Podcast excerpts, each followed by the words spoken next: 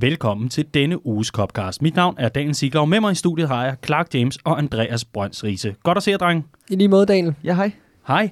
Andreas, dig har vi fået hjem i nattens mulm og mørke, for Ja. du har været en tur i Nordjylland. Jeg har været et, øh, et smut i Aalborg. Ja, hvad Ja. lavede du der? Der var jeg øh, op og se noget fodbold. Jeg øh, aflagde vores lokalafdeling på John Bull et besøg derop. Øh, snakkede lidt om, øh, om vores bog. Øh, medforfatteren Esben Surballe er jo deroppe fra. En local lad op Mm. Aalborg. Så, øh, så vi var inde og snakke lidt om den og, øh, og, og se noget fodbold. Og det var rigtig hyggeligt. Men øh, når man så skal ud af Jylland der om, øh, om aftenen, så ryger man jo med det der tog, der stopper på samtlige stationer, og jeg er ret sikker på, at nogle af bynavnene har de opfundet bare til lejligheden, og så stopper de bare et sted og siger, der er en station. Mm. Øhm, så det var, øh, det var øh, det gode gamle fem og en halv times bumletog hjem fra, øh, fra Aalborg med, øh, med stop alle de spændende steder. Men du vil aldrig have det anderledes. Overhovedet ikke. Ikke Og- det mindste. Og derfor har vi lavet kaffen øh, ekstra stærk øh, i dag, sådan så at, øh, at, at vi har der med hele vejen, og der ikke kommer det der dunk, Ja, når vi ja, når præcis. til, øh, til optagterne til, til den kommende kampe. Men dejligt at have dig med, Riese, trods den lange rejsetid. Kom, Øh, kom du over Himmelbjerget på vej hjem? Det, det kan godt være, mens jeg, mens jeg sov, at vi gjorde det. øh, der havde, jeg følte i hvert fald, at, at der manglede ilt på et tidspunkt. Aha. Det kunne godt være derfor. Og for dem, der overhovedet ikke har hørt den udsendelse, hvor det indgår i, så vil jeg bare sige, at øh, sådan er der så meget, når man ikke øh, hører alt, hvad vi laver undervejs. Det her det er Copcast, og det er en Copcast, hvor vi øh, endnu en gang kan konstatere, at Liverpool er top of the league. Men alt er ikke kun fryd og gammel. Der er også en europæisk indsats, vi skal vende og dreje, som øh, ikke endte i vores favør for en gang skyld. Men øh, først og fremmest skal vi lige have menuen her. Og øh, menuen i dag, den består af en meget, meget kort omgang øh, siden sidst. Og det er altså ikke fordi, at der ikke er sket noget øh, som sådan øh, på banen. Det er der i allerhøjeste grad. Det tager vi bare, når vi gennemgår kampene. Men sådan uden for banen, øh, der har vi ikke nogen skandaler øh, i, i denne omgang. Derefter så tager vi øh, selvfølgelig øh, Napoli-kampen. Så tager vi Chelsea-kampen. Korte optagter til henholdsvis MK Dons og Sheffield. Korte optagter under en time øh, er det, der ligesom indgår i korte, øh, ordets tydeligste forstand. Og sidst men ikke mindst, der øh, lukker og slukker vi med Family News. Men siden sidst, det er altså den, vi åbner med. Og grunden til, at den er med, trods der ikke rigtig er noget at, øh, at tage med i den her omgang, det er simpelthen fordi, at øh, vi lægger navn til og er øh, medarrangør af Boss Night. Det første Boss Night i Skandinavien, Clark. Og du er fuldstændig bossing over det her event. Det må man sige. Det må Bossing. man sige. Total bossing. øh, nej, det bliver, øh, det bliver med spændende. Øhm, og det er jo noget, vi har, vi har glædet os til rigtig meget de sidste par uger, men vi har ikke haft øh, vanvittigt meget tid til at kigge frem mod det sådan helt konkret, og det har vi endelig i den her uge, hvor vi skal have styr på de sidste ting frem mod et storslået event, hvor der er solgt en masse billetter, og hvor vi glæder os til at se en masse øh, røde fans fra hele landet øh, støde sammen under samme tag til en fantastisk koncert og, øh, og storskærmsvisning af Sheffield United Liverpool. Og så er det bare helt vidunderligt at skulle stå der og scrolle med og vide, at uanset hvad, så er vi top of the league. Mm. Mm. Det er sgu fedt. det, det kan altså noget, det der med øh, at være matematisk godt sikret øh, op, op i toppen, Riese. Og øh, jeg, jeg, jeg tænker lidt, øh, det der boss night, ikke? Mm-hmm. Altså, tror du, at øh, vi vinder over Sheffield først og fremmest? Ja, det tror jeg. Så der er ekstra meget fart på til det her boss night. Det tror jeg på. Og, Og- jeg kan afsløre, at, øh, at nogle af dem, jeg snakkede med op i Aalborg, skulle også med. Så det Ja. er vidderligt fra, øh, fra hele landet, Jamen, det skulle da øh, godt at nok. folk kommer valgfartende til. Så, Ja. øh, ja. Og øh, billetsituationen, Clark, fordi øh, vi har jo selvfølgelig et, et, øh, et link til billetsalg, og der er stadigvæk øh, lidt billetter tilbage, men det er ikke mange. Nej, det er ikke mange. Øh, vi kører på de sidste 100, og jeg tror nærmest de sidste 50 her, mens vi sidder og optager. Uh. Så det er virkelig ved at være, være sidste udkald, hvis man gerne vil med. Øhm, så, så det er jo bare fantastisk at se, at, øh, at tilslutningen er så god, og at, øh, at vi får fuldt hus. Det bliver Mm. fedt. Og øh, linket, man kan gå ind på og øh, måske sikre sig sin, øh, sin billet, hvis der ikke allerede er udsolgt inden da. Øh, det er altså redmanfamily.dk-boss- Ja, sådan kan et URL nogle gange være lavet. Det er altså til selve billetten. Og så har vi altså, øh, mens vi optager her, så kommer der et Facebook-opslag op, hvor vi kan vise nogle af de badges, der bliver øh, trykt på den helt unikke boss-trøje, som vi har lavet i samarbejde med Old Irish Pop, Carlsberg, Boss, Crewet og så selvfølgelig os selv, Redmond Family, og øh, hvor alt overskud øh, fra salget af den, det går direkte til North Liverpool Football, Bank, øh, football Banks, Food Banks selvfølgelig, godmorgen, øh, North Liverpool Food Banks, og øh, der må jeg altså sige, at øh, der er vi altså også ved at være nede i øh, få antal trøjer tilbage. Så skynd dig ind på redmanfamily.dk-bestil, så kan du øh, forsikre dig din trøje, og der er virkelig øh, få eksemplarer tilbage. Så det er altså med at, at forskynde sig, inden at, øh, vi øh, erklærer udsolgt. Og så var det øh, skide sjovt for, for denne gang. Men ikke desto mindre, så er der altså masser at glæde sig til. Øh, Udover bare fodbolden på skærmen, så er der altså masser at glæde sig til. Også øh, socialt her i, øh, i Liverpool-regi i Danmark. Og vi er pisseglade for det, for at sige det lige ud. Boss Night, det bliver en kæmpe fest, og det bliver den 28. på Old Irish Pub på Frederiksberg. Køb din billet og vær med. Nå, drenge. Skal vi tale noget fodbold? Ja. Lad os gøre det. Lad os gøre det. Det var en kærkommen mulighed for revanche, da Liverpool tog turen til Italien for at møde Napoli. Og Napoli er jo langt hen ad vejen lidt af Liverpools onde ånd, Andreas. Både preseason, men altså også i Champions League-sammenhæng, de gør det ikke let for os. Og måske er det fordi, at der er en fyr ved navn øh, Ancelotti, der sidder i trænersædet. Ikke desto mindre, så, øh, så trak vi os altså øh, mindre heldigt fra det opgør. Et nederlag på 2-0, og dermed så øh, fik Liverpool øh, en rigtig, rigtig dårlig start på øh, gruppespillet i dette års Champions League. Men det var en god måde, vi tabte på, eller hvad? det var i hvert fald sådan, det lød rundt omkring på øh, forskellige fora efter kampen, trods øh, stor ærgelse og skuffelse. Riese, hvad var det, Ancelotti han havde regnet ud? Jamen, jeg synes jo egentlig, det plejer at være meget hyggeligt at møde Ancelotti i Champions League. Jeg husker med varme følelser tilbage på 2005, hvor han øh, vandt Champions League-trofæ for Liverpool. Sikke et nyt øhm, eksempel at hive ja, op af hænden. Nej, men jeg synes, det var en, jeg synes, det var en rigtig god kamp øh, af to virkelig, virkelig gode hold, der, der bød hinanden op til dans. Øh, og modsat sidste år, hvor vi tog der ned og, og, og ikke var med i kampen, så synes jeg i høj grad, vi var med i, i den her kamp.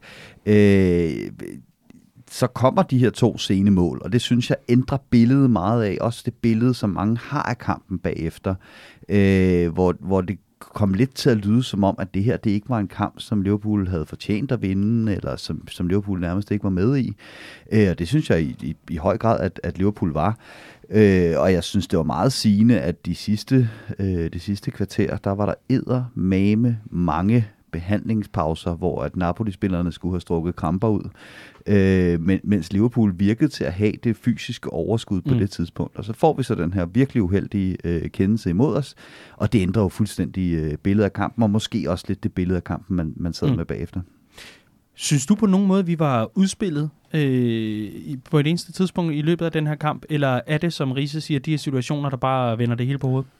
Nej, jeg synes begge hold havde perioder i kampen, hvor de sad på spillet. Øh, jeg synes Liverpool-holdet havde mere overtag i længere tid, øh, og jeg synes faktisk, at øh, skulle der have været en vinder, så skulle det have været os, øh, indtil den her lidt bizarre straffesparkskendelse. Øh, og herefter der falder det jo sammen, ikke? Øh, og og det, det tror jeg egentlig var det, jeg var mest skuffet over. Det var reaktionen oven på den første scoring. Det, der var ikke rigtig noget mandsmod mm. tilbage. Den knækkede fuldstændig holdet. Det er sjældent, jeg har set Liverpool knække sådan sammen.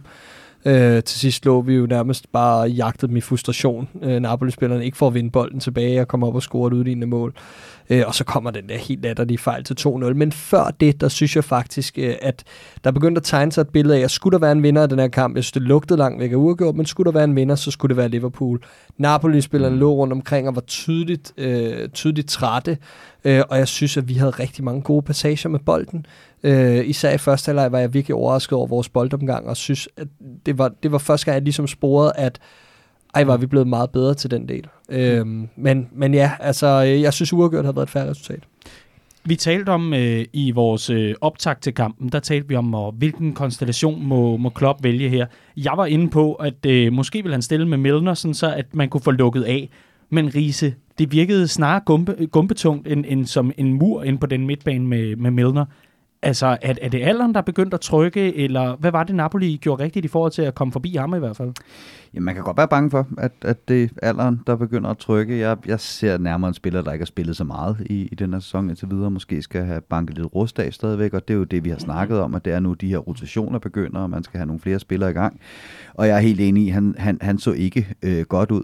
Men vi spiller bare også på en måde i øjeblikket, hvor vi meget tydeligt gerne vil have modstanderen ud over øh, fløjene. Øh, hvor det ikke på samme måde handler om øh, heavy metal, men det handler om at få, få lagt de rigtige øh, presmønstre, der gør, at, at øh, man får lidt Napoli øh, i det her tilfælde ud over fløjene.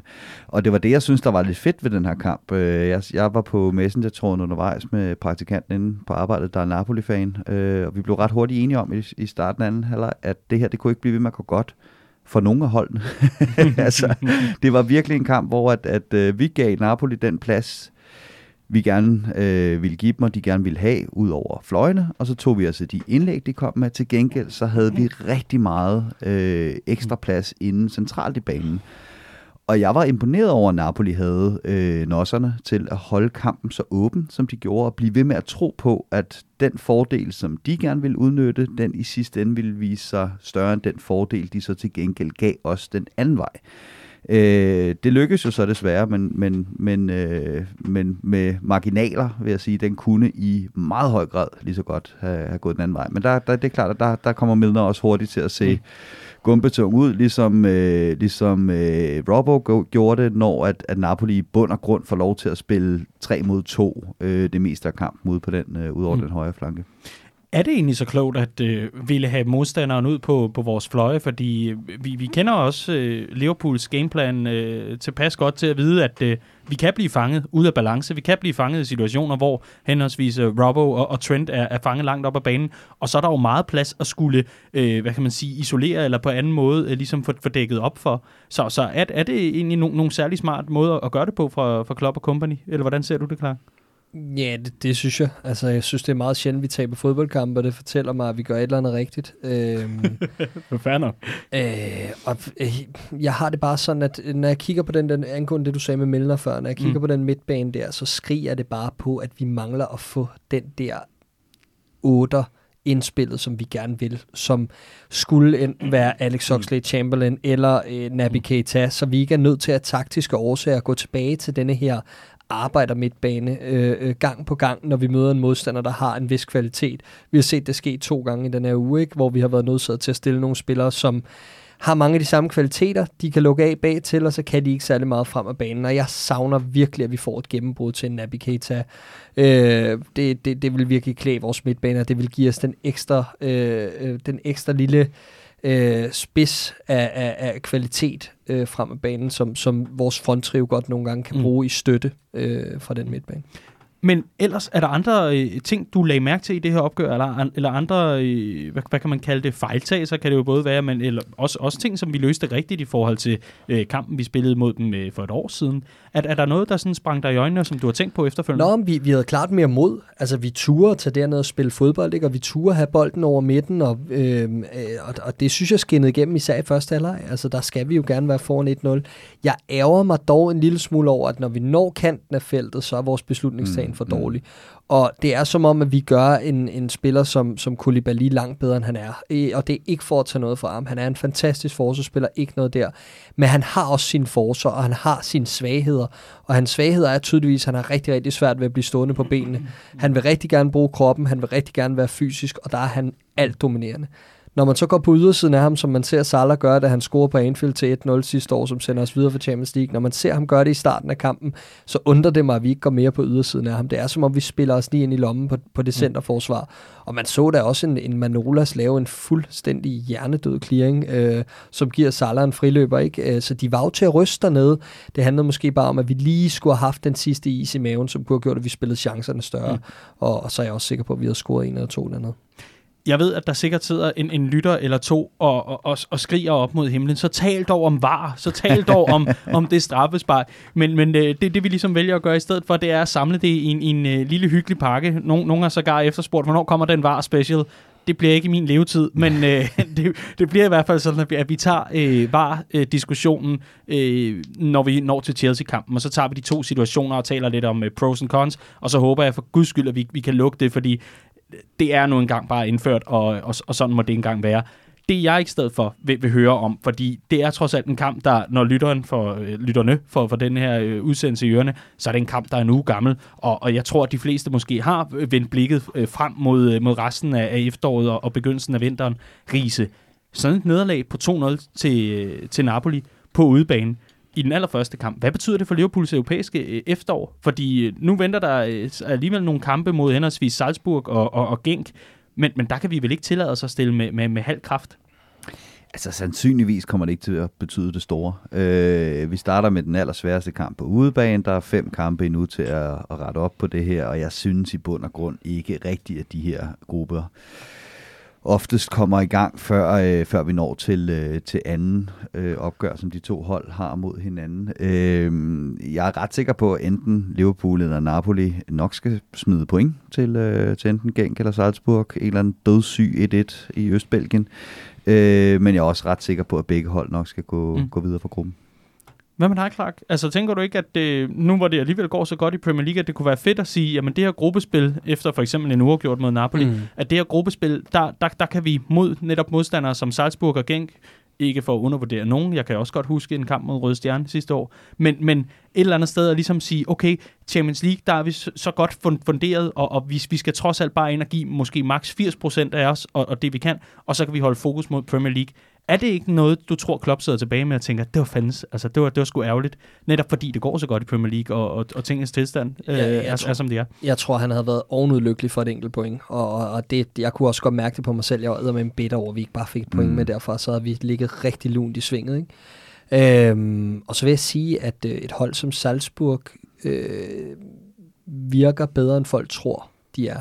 Øh, det er ikke et hold, jeg tror kommer til at volde Liverpool problemer i sidste ende men jeg tror ikke bare, det bliver en walkover, og de ender med, med, med de tre point, de har nu, øh, og, og, og Genk ender på 0, eller noget i den stil. Jeg tror, det er et hold, der godt kan, der godt kan byde Liverpool, øh, eller byde op til dans. Øh, vi så dem slå Napoli i sidste sæson i, i Europa League. Øh, de har fået en rigtig giftig angriber, der nu er topscorer i, i, øh, i, i både den østriske liga og Champions League.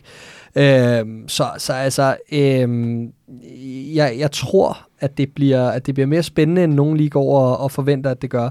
Men, øh, men, men jeg forventer selvfølgelig, at Liverpool stadig går mm. Og bare lige for sådan at, at, at lukke den, den europæiske af, inden vi skal give nogle karakterer for det her opgør, og, og så rykke videre mod, mod det, jeg tror, de fleste øh, sidder og tænker på her øh, dagen derpå, i hvert fald øh, Liverpool-sejren på, øh, på Stamford Bridge.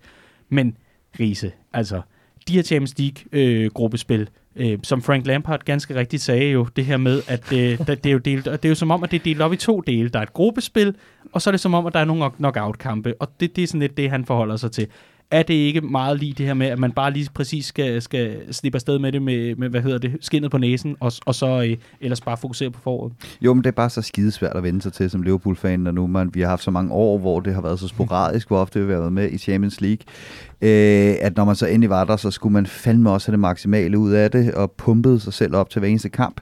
Altså det vi er i gang med nu, det er at etablere os som et hold, som sæson efter sæson skal spille mere om mesterskabet, og skal gå i den spidse ende af Champions League, og derfra kan alting ske.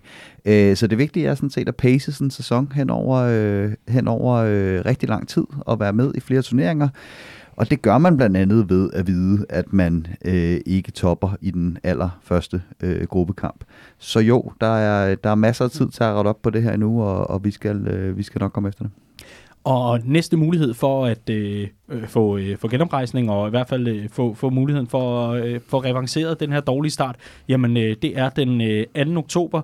Det er en onsdag kl. 21, hvor Liverpool hjemme tager imod Red Bull Salzburg. Mm. Og øh, så kan det være, at øh, Keita er klar sammen med Mané til at give den fuld spade, når, øh, når de altså kommer på besøg.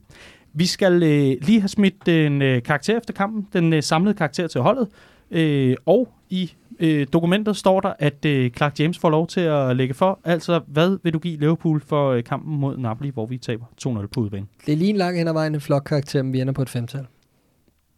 Godt. Er der nogen begrundelse? Eller nogen Nå, men det, er, det er de ting, jeg har nævnt egentlig, at vi falder fuldstændig sammen til sidst. Jeg synes, vi spiller en god første halvleg, og har egentlig godt fat ind til ja, 75 minutter eller sådan noget. Det synes jeg, at vi har, har fat i den lange ende. Øh, men så dropper, mm-hmm. vi lige, øh, dropper vi lige et par niveauer, og det gør vi så også på karakterskalaen. Ja. Ja, jeg lærte noget nyt øh, af kampen mod Napoli, og det er, at der åbenbart er en ny øh, X i familien, øh, forstået på den måde, at nu har vi det her XG, som er expected goals, har vi Expected Game of Thrones, XGOT, som er noget med, øh, hvor, hvor høj sandsynlighed der er for afslutninger på. Det er noget med mål og målmænd på et eller andet. Og nu der en, jeg læste det her, en stat, der viste, at Liverpools chancer var større end det, vi fik ud af dem. Altså den sidste aflevering ledte Mm-hmm. til færre afslutninger, end de burde have gjort, eller noget i den dur. Ja. I hvert fald så var der nogen, der ligesom øh, igennem det her fantastiske system fandt ud af, at det var den sidste aflevering, der manglede øh, for Liverpool. Øh, og det var- jo en stor overraskelse for os, der så kampen. Så ja, så bortset fra den aller sidste aflevering deroppe, så synes jeg, at Liverpool spiller en glimrende kamp, og jeg ender også på et femtal. Jamen altså, jamen altså jeg, jeg var ved at være nervøs for, at du smed sådan en Rasmus Ankersen ind og Table of Justice, og hvad, hvad har vi ikke? Vi er mere sympatiske. Det er utroligt, hvad man kan lære af sådan et regneark. Altså, Jamen, man, det er det. Ja. Det er det. Hvor er det der? Jeg så godt, at I Jeg var helt forvirret efter at se kampen. Hvad var det, der gik galt? Ikke? Altså, så, så så jeg det. Så, Det, det, det er mening så skønt, når, når verden kan beskrives på et regneark. Ikke desto mindre, jeg tilslutter mig koret, og, og fem er egentlig også den karakter, mm. øh, som, som jeg har. Jeg, jeg synes, at øh, vi langt hen ad vejen, også øh, et, et godt stykke ind i anden halvleg, øh, faktisk viser, at øh, vi, vi er kommet for at spille fodbold. Desværre så taber vi hovedet. vi taber hovedet, og øh, ja, så er der alt det der med videoteknologi og dumme fejl osv. Så det bliver rene femtaller øh, fra øh, panelet her i dag, og øh, ikke fordi der er noget nyt næste uge, men øh, det er altså øh, nu engang øh, den laveste karakter, der er blevet uddelt indtil videre i denne sæson. Det er hermed noteret. Og det var altså også, øh, tror jeg, jo, det er altså også øh, første nederlag, vi har haft. Vi skulle sidde og, og vende og dreje. Det synes jeg egentlig også, vi, vi slap nogenlunde fra. Lad det ikke blive en vane. Lad det, Nej, da, lad det da komme tilbage en gang øh, næste skudår eller et eller andet andet. Ikke desto mindre, det var i hvert fald øh, gennemgang af Napoli. Lad os i stedet for at drage mod London og se nærmere på opgøret mod Chelsea. Liverpool, Top the league. Liverpool, Liverpool, Double League. Liverpool, Top the league. Liverpool, Liverpool. Double League. Sådan. Og det bliver vi ved med i Jeg har 38 sjældent set runder. dig så glad, som du var der, da du lige legede øh, øh, lederorkestret. Ja, fuldstændig. Der var både... Ja. jeg er Copcast Capo, faktisk. øh, uofficielt. Ikke desto mindre. Vi er i toppen af tabellen. Og øh, her øh, Facebook-administrator inde på vores øh, side, Dennis Sigler, det er mig. Han kunne endnu en gang lave godmorgen opslaget med en lille fin screenshot af tabellen, hvor Liverpool altså ligger nummer et. Ja, hvis man ikke lige fangede sangen i første omgang, eller ikke lige har været ved en, en EDB-maskine her for nylig. Ikke desto mindre, en 2-1 sejr på Stamford Bridge, hvor det jo aldrig var i fare for at ryge ud af vores hænder, Riese. Der var der i hvert fald ikke noget sådan squeaky bomb time til, til allersidst eller noget som helst, og Adam Lallana kommer ind og laver en kontrolleret indsats. Det var skønt. Ja, ja, fuldstændig. fuldstændig. Der, var, øh, der var aldrig nogensinde grund til, øh, til lang løg mod slutningen af den kamp. Nej. Øh, nej, jamen det er altså, Chelsea får gjort det øh, spændende. Vi hjælper dem også lidt med at gøre det spændende. Øh, men, men igen, så, så sidder man også bare tilbage med følelsen af, at det her det er sådan et modent øh, Liverpool-hold, som... Øh, man kan ikke blive ved med at sige, at det er tilfældigt. Altså, vi kan godt blive enige om, at, at, at Chelsea kan føle sig lidt snydt over, at, at øh, ikke har fået et point i dag. Men igen står det her Liverpool-hold bare som sejrherre i en, i en kamp, som var mm. på vippen. Og det er altså det er bare noget, der kendetegner et, et, et modent tophold, at man kan gøre det så mange gange, at man til sidst må sige, at det ikke er tilfældigt længere. Ikke? Ja, fordi da, vi, øh, da det her det skete for et år siden, når vi hævde dem her i land med hiv og sving, øh, de her point, så, så stod man sådan lidt bagefter med en løftet pegefinger og sagde, men næste gang, der skal vi lige huske. Præcis. at sådan og sådan.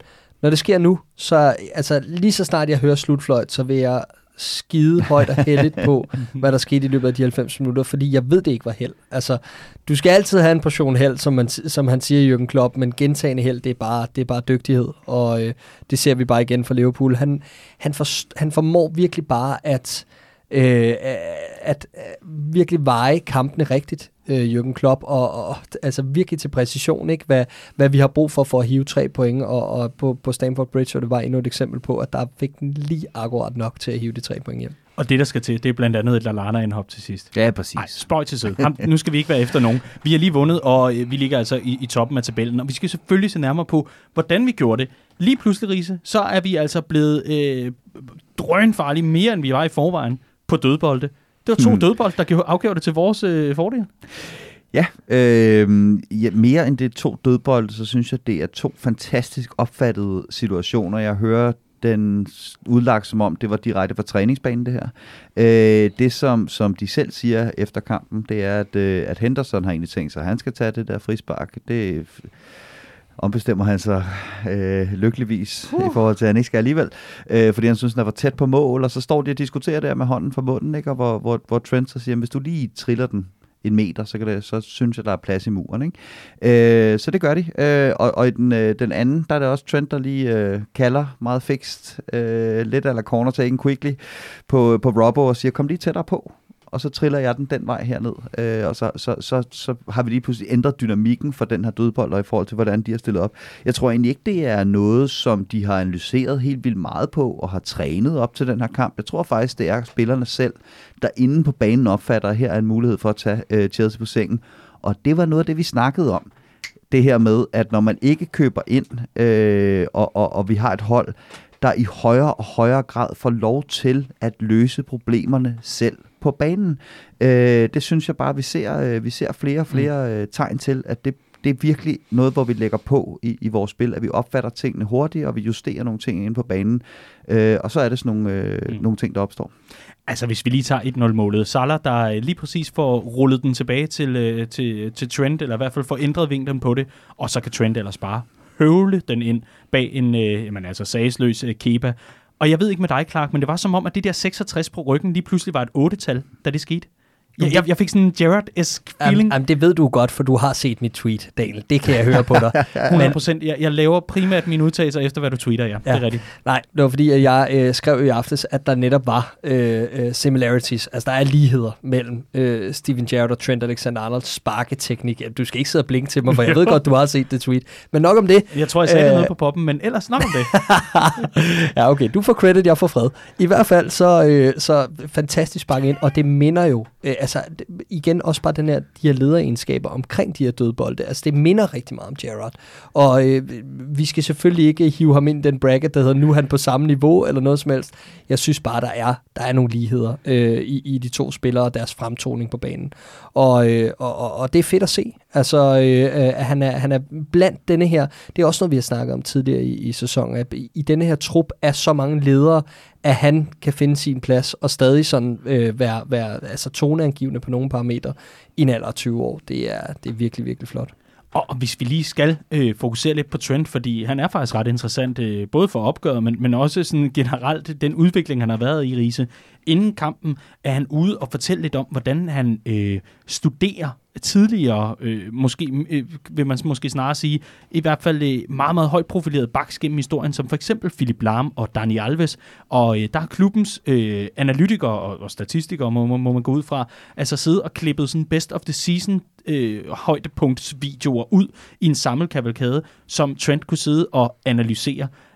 Er der noget larm og alves, du kan se i, øh, i Trent, nu hvor han i hvert fald har været ude og sige, at han har set videoerne? Ja, meget, og, øh, og også lidt Marcelo, synes jeg. Mm. Øhm, forstået på den måde, at det er bare en øh, den her nye generation af backs, som skal kunne noget helt andet, end en, en gamle backs øh, skulle kunne.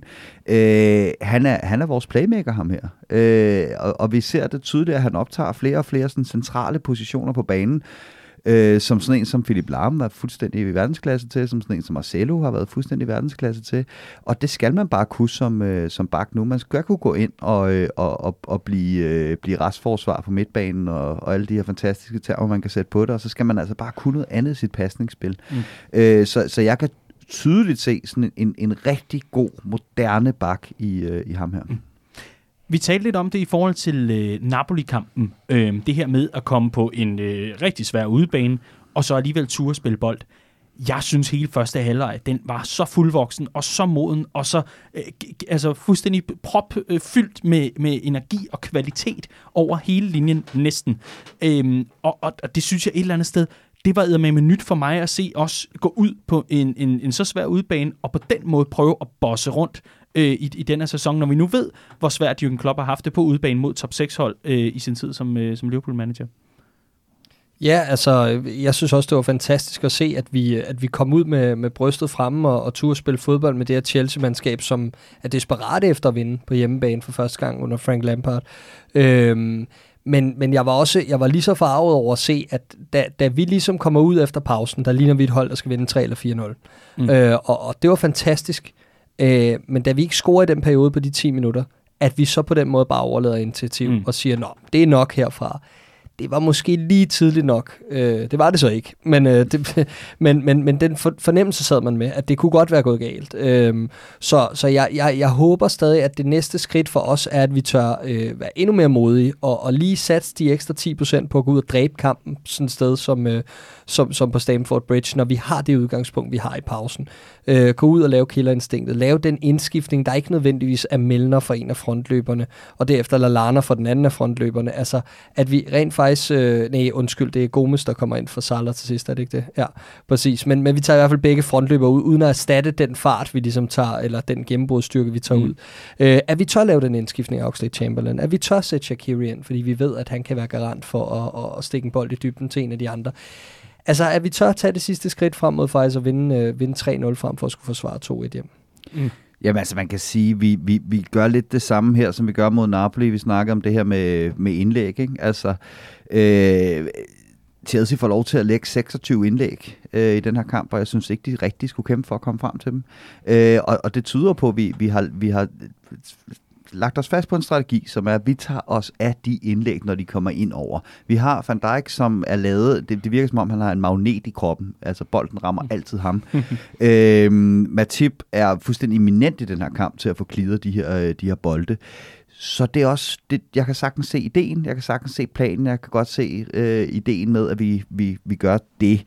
Men jeg synes også, det kan blive for reaktivt. Øh, jeg synes, vi kan, vi kan blive lidt for meget det her modne tophold, der, øh, der tænker, nå, nå, nå, nå, der kommer de godt nok, og der er godt nok fart på. Var? Nu prøver vi lige at tage tempoet lidt ud af det her, og være lidt længere tid om et indkast, og så går det hele nok. Og det går jo det hele.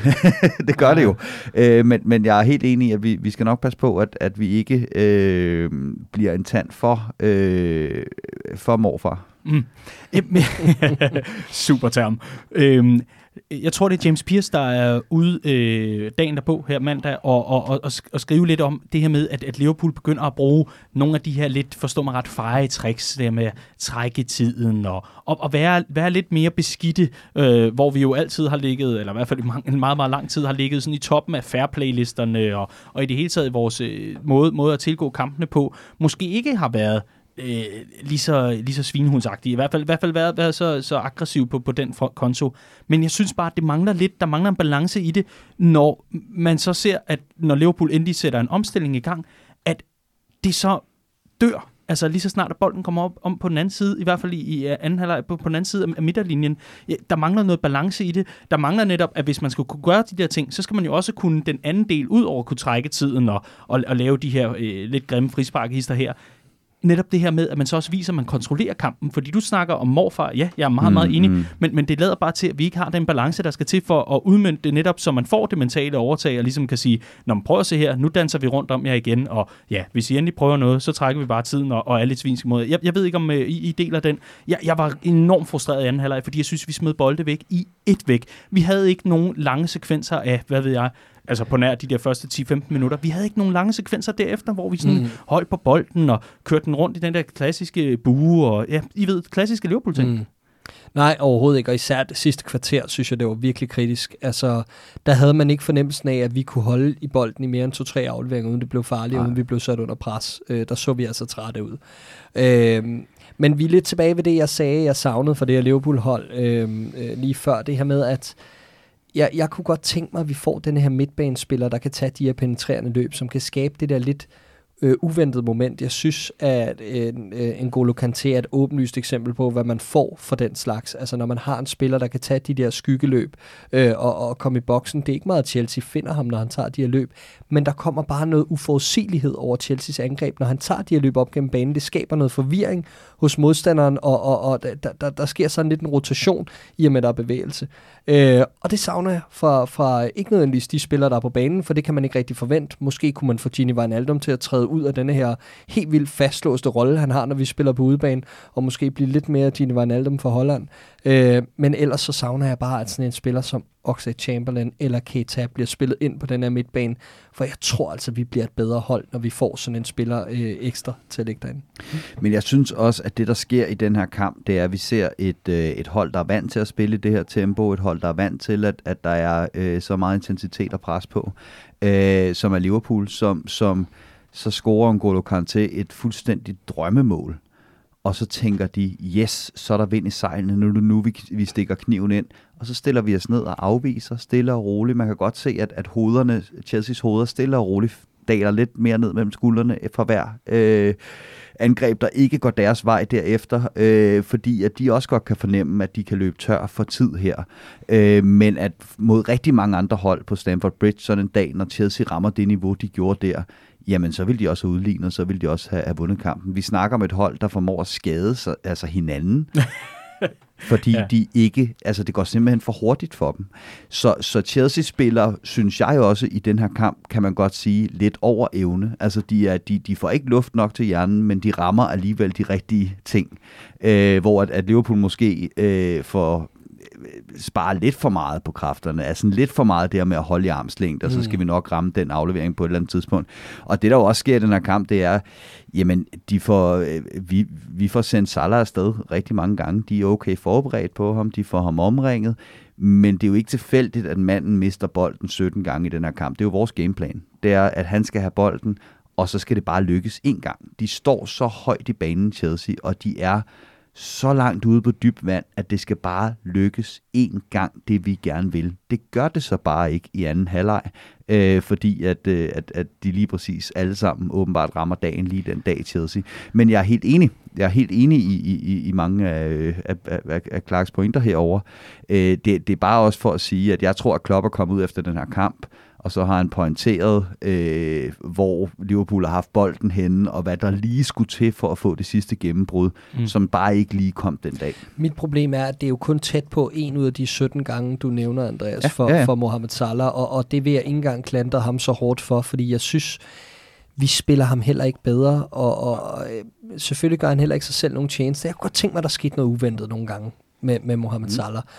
Øh, det er meget det samme. Ud at have bolden i samme position hver gang. På ydersiden, så skal han ind i banen øh, for at blive farlig osv. Jeg kunne godt tænke mig nogle gange, når vi har de her omstillinger, ham og Mané, de krydser hinanden. Mm. Eller at der kommer nogle løb ind i centralt i banen, ned i dybden.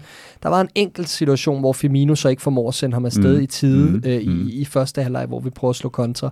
Øh, men, men jeg kunne godt tænke mig, at det sker noget mere, når vi ikke har den her midtbanespiller. Mm. Øh, når vi ikke spiller på hjemmebane, hvor Henderson ellers er ivrig for at tage de her løb ned i det område, som den her mm, midtbanespiller, mm, mm. som Keita eller, eller øh, Chamberlain øh, angiveligt vil gøre for at skabe plads, så kunne jeg godt tænke mig, at der sker noget mere fantasifuldt øh, med de her fløjspillere, Mané og Salah. Jeg synes bare også, man skal have den lille hage eller øh, slag med halen med på det, som er, vi sad hele sidste år og sagde, hele verden ved, hvordan Liverpool spiller, men prøv dem op over for det i 90 minutter. Mm. Det lykkes så for Chelsea øh, med hiv og sving og trisser og, og, og så videre at få gjort det i, i anden halvleg. Øh, men, men det er altså heller ikke ofte, vi, øh, vi, vi kommer op imod et hold, der øh, spiller så intensivt, så længe og slipper af sted med det mod Liverpool. Og så vil jeg sige, at vi sidder jo også nu og, og, og leder efter håret i suppen, ikke? Og, og, og vi, vi finder det jo aldrig, det ved vi godt, men, øh, men altså seks kampe, seks sejre, det er ja, ja. fuldstændig fantastisk, og det er så lidt, det her Liverpool mm. kan forbedre sig. Øh, øh, men, men vi skal jo, vi ved også, hvad vi er op imod, ikke? Det mm. så vi sidste år, ja. og man skal næsten være perfekt for at blive mester. Jeg vil jo så også pointere her, altså det er jo tydeligt, at øh, Mané han kommer til skade i, i den situation, der giver frisparket, som øh, Trent efterfølgende øh, mm. høvler ind. Mm. Og, og, og det tager jo meget den her fart i, og, og efterlader jo ligesom Liverpools gameplan i, i ja, netop øh, af, afhængig af, at Salah en enkelt gang ud af, ud af de 17, tror jeg, vi er oppe på her i, i samtalen, altså slår til. Men jeg synes også, han mangler noget opbakning fra midtbanen. Fordi et er, at Firmino skal kombinere sammen med ham og, og få det til at ske. Mané kan vi jo godt øh, sådan regne, få, få lidt ud af ligningen, fordi han, han har slet ikke den fart, der skal til, fordi han netop har slået sig øh, øh, længere tilbage i kampen. Jeg savner noget opbakning for for eksempel en Gini Wijnaldum, der kan ligge og kombinere, tage lidt af presset fra, så Salah kan finde næste position og løbe, øh, ja, for eksempel imellem en bagkæde, der lige pludselig bliver meget tungere af, at for eksempel sådan en, en fyr som AC, han, øh, han ryger ud med en, med en, øh, en grim skade, lader, lader det til.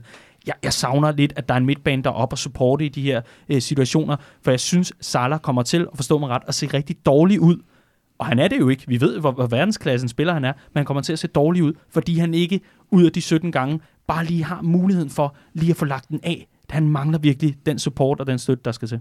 Jeg tror simpelthen, at, at kalkylen har været, vi er foran med to øh, hvis vi ikke investerer noget som helst øh, fremadrettet på vores midtbane, Mm. så er sandsynligheden for, at Chelsea får scoret to mål den her kamp, den er ganske minimal.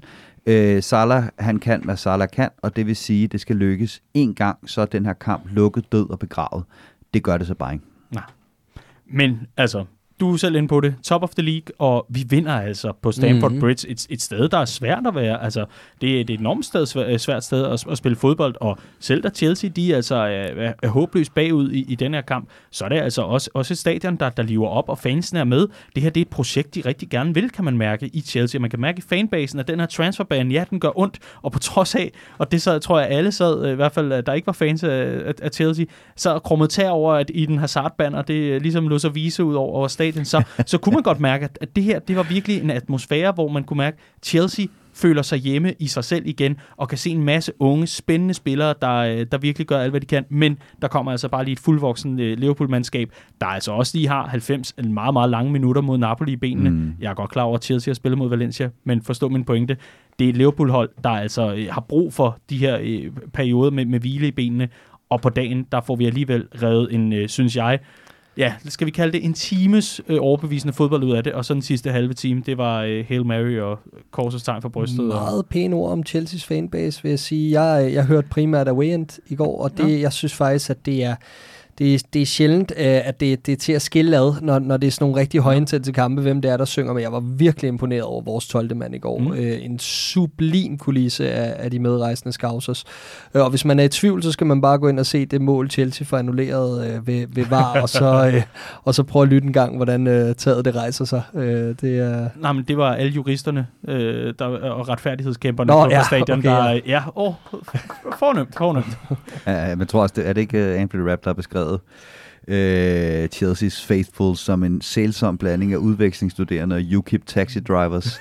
uh, det er meget spot on, Præcis. Åh, og, og det var også, altså det, det gode ved den, der var også, det var de helt rigtige spillere, der scorede. Ikke? Det er Trent, der sætter det i gang. Ja tak. Firmino, der scorer den næste. Så ved du, den sang bliver sunget de næste 20 minutter. Og det mest fantastiske var Andy Robertson, der havde en lidt blandet fornøjelse derude på, på højre kanten der. Så laver han det der til sidst, hvor at vi bare kører, og han også bare kører på de yderste, yderste dampe. Han får bolden 10 meter frem, og der bliver han hægtet bagfra, og man tænker, lad os nu bare falde. Hver et minut om at tage det frispark, så er kampen færdig. Så får han som en eller anden øh, running back i NFL med en dislocated shoulder og en, et manglende ben kæmpet bolden 20 meter længere frem af banen, hvor han så bliver taklet og falder. Og så får Traveling på Cup bare lov til at slutte den der på allerfineste vis med Oh Andy Andy, øh, sunget af en, af en bak, der lige har løbet en bold 30 meter frem af banen for at få et frispark lidt længere fremme for at trække tiden. Ikke? Det var glorious. Og hvor skønt. Og så fik vi også noget NFL ind i, i ligningen her. Det er, jo, det er jo også dejligt. Men det er også noget, der bliver spillet ja. i London, har Nå, det, var, så det, var kun, VAR, det var ja. kun for at tage yards, det der. Ja, altså. og nu, nu kommer vi altså til den, fordi Chelsea får jo faktisk udlignet tidligere i kampen, og det gør de så overhovedet ikke alligevel.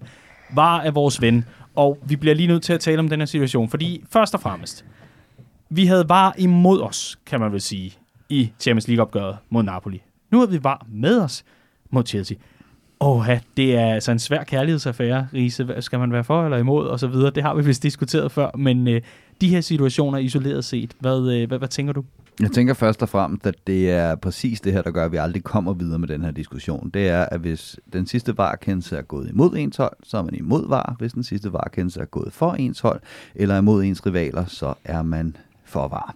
Øh, jeg synes ikke, vi har hverken var for eller imod os i nogle af de her kampe. Var fungerer præcis på den måde, som var hele tiden har været intenderet til at skulle fungere. Og så kan man synes om det, eller man kan ikke synes om det. Jeg ved godt, hvor jeg står. Øh, jeg synes ikke om det. Men det har hele tiden været det her var skulle. Var skulle underkende mål, der er 0,002 mm offside. Til gengæld må den ikke omstøde en ikke engang 50-50 kendelse, men en 90-10 kendelse. Det øjeblik, det er inden for dommerens skønsrum, at det her straffespark kan dømmes. Det skulle ikke have været dømt, men det kunne dømmes. Så skal VAR ikke ind og omstøde det. Så, så det er ikke, altså VAR for og imod. Jeg, jeg, er, jeg er personligt i- imod VAR. Øh, det, det er, hvad det er. Øh, men, men at, om VAR er for eller imod ens hold, nej, VAR bliver brugt til det, VAR hele tiden har været meningen, det skal bruges til, og det, jeg er ikke fan. Jeg kigger over på dig, Clark. Jamen, det, altså, jeg er jo heller ikke fan. Øh, jeg synes, intentionerne med VAR er forkerte. Øh, og jeg synes, at øh, Øh, der er for mange gråzoner i noget, man vil gøre sort-hvidt, og der, der er simpelthen for stor forvirring omkring, hvad det er, øh, hvad det, er det her det skal. Og det er der i... Altså, jeg har stadig ikke helt forstået det. Øh, det fandt jeg ud af i en diskussion øh, midt på ugen øh, på, på, på selv samme Twitter, som vi snakkede om tidligere. Øh, og, øh, og, og, og jeg tror, det er det, der er lidt af problemet. Altså, det er ikke gennemsigtigt nok for den almene seer, hvad det her det egentlig er, og hvad det skal bruges til. Øhm, og, øh, og, og, og oven i det, så synes jeg bare, at vi ser en Premier League-runde øh, her i weekenden, hvor der er mindst 3-4 kendelser, som er fuldkommen mærkelige, når man har den videoteknologi øh, integreret, som man nu engang har, at man så ikke vælger at gøre brug af den. Og så er vi tilbage ved det her, hvad er intentionen med det? Men, men det, og det forstår jeg bare ikke helt. Øhm, fordi så, så, så er vi tilbage ved de her øh, små offside-kendelser, hvor at man, man virkelig sidder og måler helt præcist op, og åh oh, nej, er den der, er den der ikke? Jamen det kan vi jo se, den er ud for den her teknologi, som i øvrigt er dybt mangelfuld, når det kommer til de her minimalkendelser omkring offside. Øh, men, men så samtidig så ser vi lidt den anden vej, når, øh, når, når der er kæmpe kendelser med hånd på bolden og, og, og så videre. Ikke? Så jeg synes, at det er, det er et stort, stort virvar af forvirring øh, omkring den her implementering af teknologi. Men altså, problemet er, at det, det, du har to muligheder. Enten så skal du acceptere en masse spilstop, hvis dommeren skal ud og tage stilling til sådan nogle for og imod 50-50, den kan dømmes, den kan ikke dømmes, lad os lige tage et ekstra kig på den. Og ellers så skal du gøre det, som de har valgt at gøre i Premier League, som er, at det skal være clear and obvious. Og det vil sige, der må ikke være noget som helst. Det skal være en 100% fejldom, hvis den skal over, øh, omstødes. Og det er derfor, man kan gå ind og omstøde sådan noget som offside. Fordi den er der, eller den er der ikke. Øh, så er der så bare de gråzoner, som du siger med, om hvor præcis det er, og om det er i spillets ånd, at man kan være offside med en armhul. Ikke? Øh, det, det, er så, hvad, det er så, hvad det er. Men udfordringen er, at nu begynder den her diskussion, som vi var nogen, der havde forudset for, for meget lang tid siden, at når nu vi har snakket om, at det handler om retfærdighed, så føles det ikke retfærdigt, når der bliver omstødt den slags ligegyldige offside-kendelser, er, er i gåseøjne ligegyldige, men du samtidig kan sidde og se dit hold få et straffespark, øh, der ikke bliver, øh, du ikke får det straffespark, for en, en, en, øh, noget, der skal være et straffespark, men som måske er 90-10. Det virker bare forkert. Problemet er, at hvis vi begynder at gå ind øh, den anden vej med var, så skal vi acceptere mange flere spilstop. Og det er det, man har prøvet at minimere. Ikke? Nu har der, har der lige været tre sager her i starten af sæsonen, hvor en spiller har fået gul kort for film, hvor der ikke har været film. Og hvad er det første, der sker? Det er, at folk kommer ud og siger, at nu har vi jo alligevel de her mennesker siddende oppe i det her barrum. Mm. Hvorfor kan de ikke tage og kigge på det her? Jamen det kan de ikke, for så skal du stoppe spillet.